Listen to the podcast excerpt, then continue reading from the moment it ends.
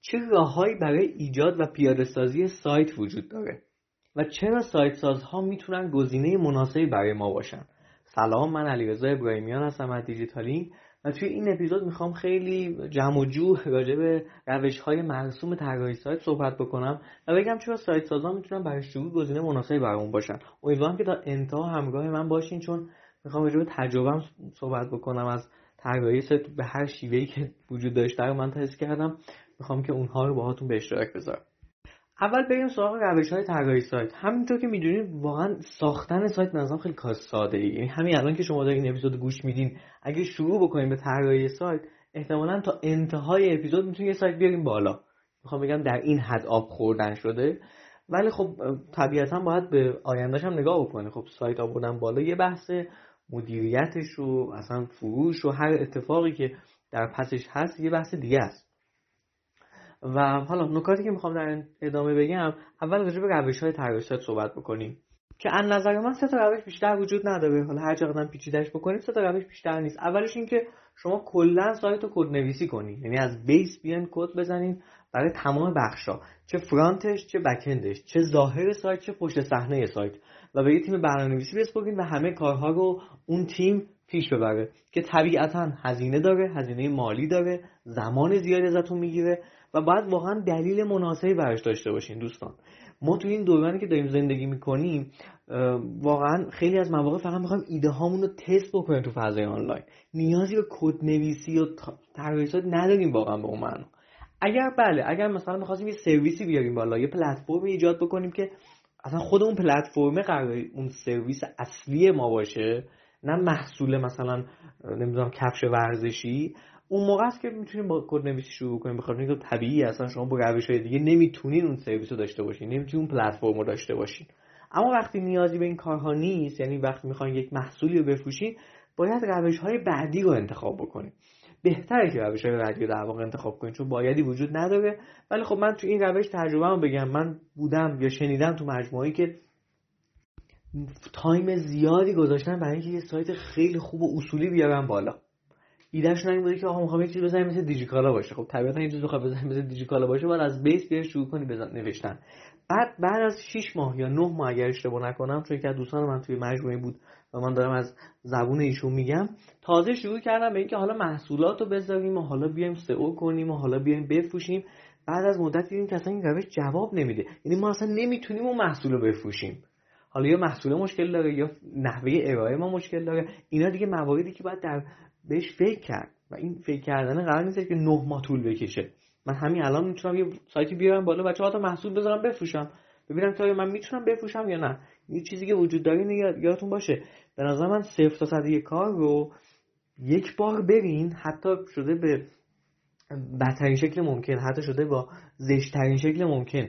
تستش بکنیم بعد بیان حالا اون رو بهبودش بدین این خیلی مورد مهمیه. روش بعدی روش مرسوم به اسم در واقع استفاده کردن CMS ها. از کد نویسی که بگذاریم می‌رسیم به CMS ها.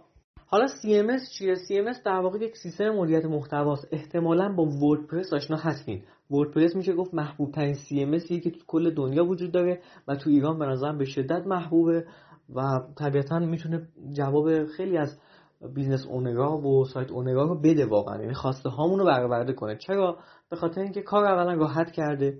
دوم اینکه به نظرم برای کسب و کار کوچیک و حتی متوسط هم می‌تونه جوابگو باشه تو هر حالا موضوعی که دارن کار می‌کنن اگر فروشگاه اینترنتی هستن اگر می‌خوان یه بلاگی رو بندازن می‌تونه واقعا جوابگو باشه.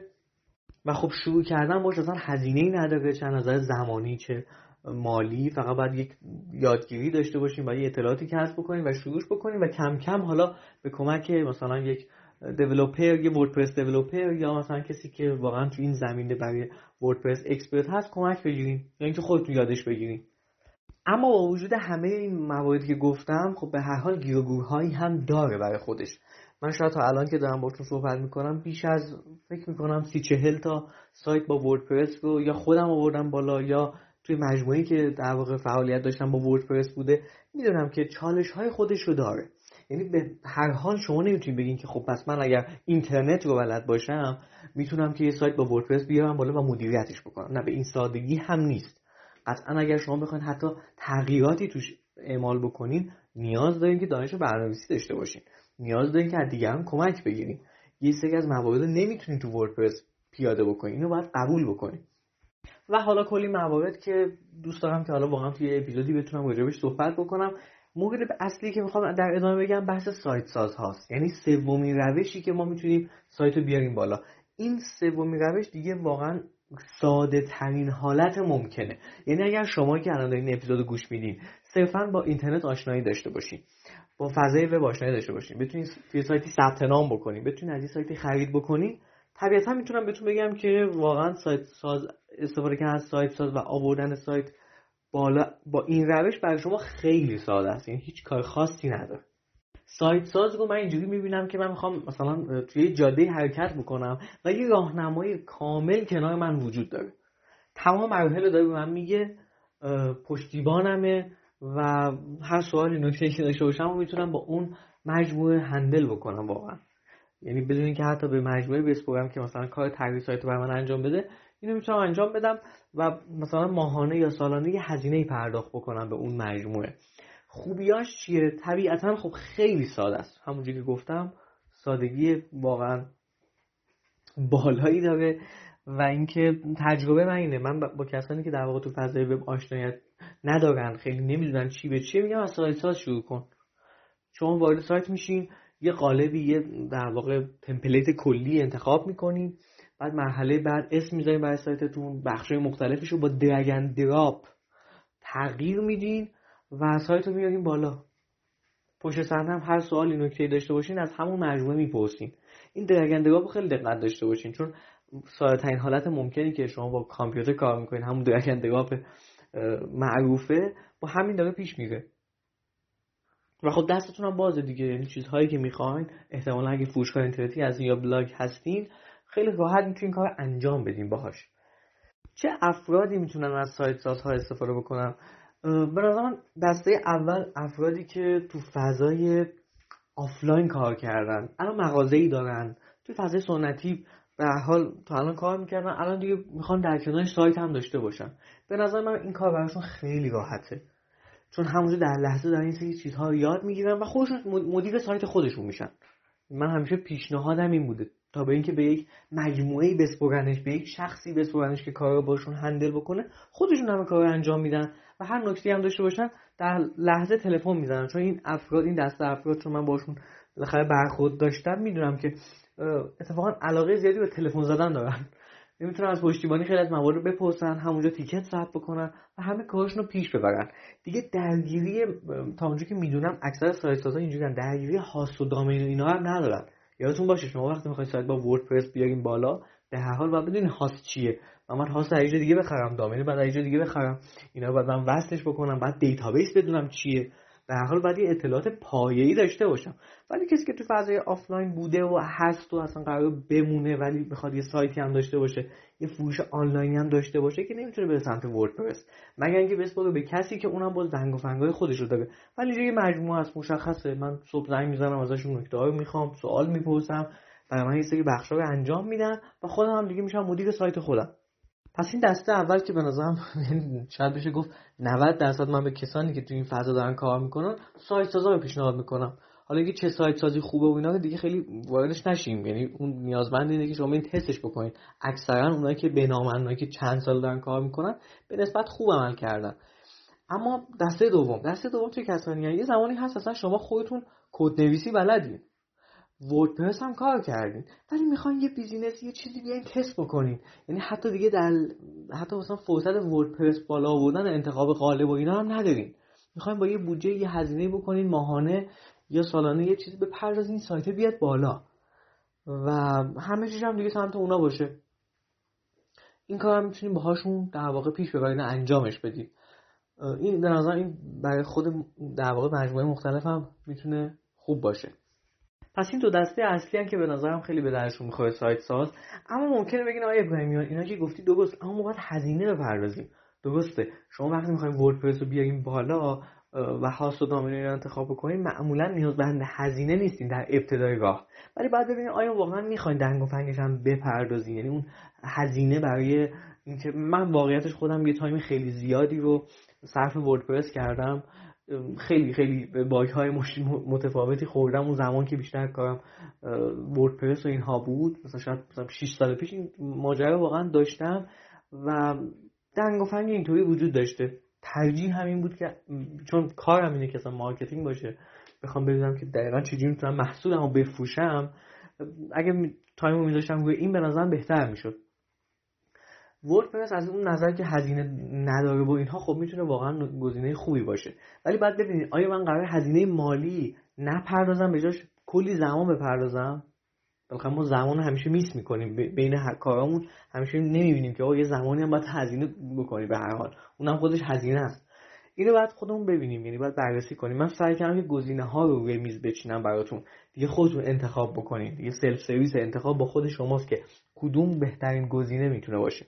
حالا در نهایت مشکلاتی که داره چیه؟ حالا از سایت تعریف زیاد کردیم. مشکلاتی که داره چیه؟ طبیعتا شما خیلی از چیزها رو نمی‌تونید custom بکنید. نمی‌تونید سفارشی شده همه چیز رو بیاین پیاده بکنید. شاید با WordPress اگه شما یکم WordPress دیگه developer داشته باشین بتونید خیلی از موارد پیاده بکنید. مثلا ما توی سایت دیجیتالی خب این موارد داریم. الان ما درسته که از WordPress استفاده کردیم. ولی قالبمون آماده نبوده. خودمون design ش کردیم. خودمون پیاده سازیش کردیم. از اون طرف هم plugin براش نوشتیم. از اینجا کار انجام دادیم. توی سایت سازها چه, چه مدلی مورد برطرف میشه؟ باز میسپریم به اون شخص. میسپریم به اون مجموعه که اگر از عهدش بر بیان این کار براتون انجام میدن حالا اینجا یه سوال پیش میاد. آیا ابراهیمی ما از کجا بفهمیم که اون موارد رو این مجموعه می‌تونه انجام بده یا نه؟ این در این سوال مهمیه. تا اینجا اپیزود که گوش دادین دوستان این قسمت رو بهتون بگم. خیلی دقت کنید دوستان. از نظر من شما یه سایتی وقتی می‌خوایم بیاریم بالا این این کسی که می‌خواد یه خونه بخره یا می‌خواد یه خونه بسازه برای خودش خواسته هاتون رو بنویسین. چی می‌خواین از این سایت؟ از این مغازه‌ای که می‌خواین تو فضای آنلاین بسازین چی می‌خواین؟ به این سایت های رقبا نگاه کنیم این بررسی کنیم به یه دقتی واقعا داشته باشین. خیلی از مواقع من نمی‌دونم ما شروعمون خیلی سریعه بعد یه دفعه دیگه کند میشیم. تو همه زمین ها کند میشیم. بعد یه دفعه دیگه کلا چراغمون خاموش میشه سایت رو تعطیل می‌کنیم کیفیتش میدیم پایین. ولی اگه من از اول بیام انتخاب بکنم که آقا من خواسته هم چیه؟ من از این سایت چی می‌خوام؟ در یک سال آینده احتمالا چقدر مشتری خواهم داشت؟ چند تا محصول تو سایت می‌خوام بذارم؟ از نظر ظاهری چه چیزایی برام مهمه؟ روند ثبت نام به چه شکل باشه؟ خیلی از نمی‌بینیم ما وقتی من ببینم که آقا من اصلا ثبت نام به طور مثال ایمیل آدم رو می‌خوام یا شماره تلفنشو. خب اینو با شناخت مخاطب می‌تونم بفهمم.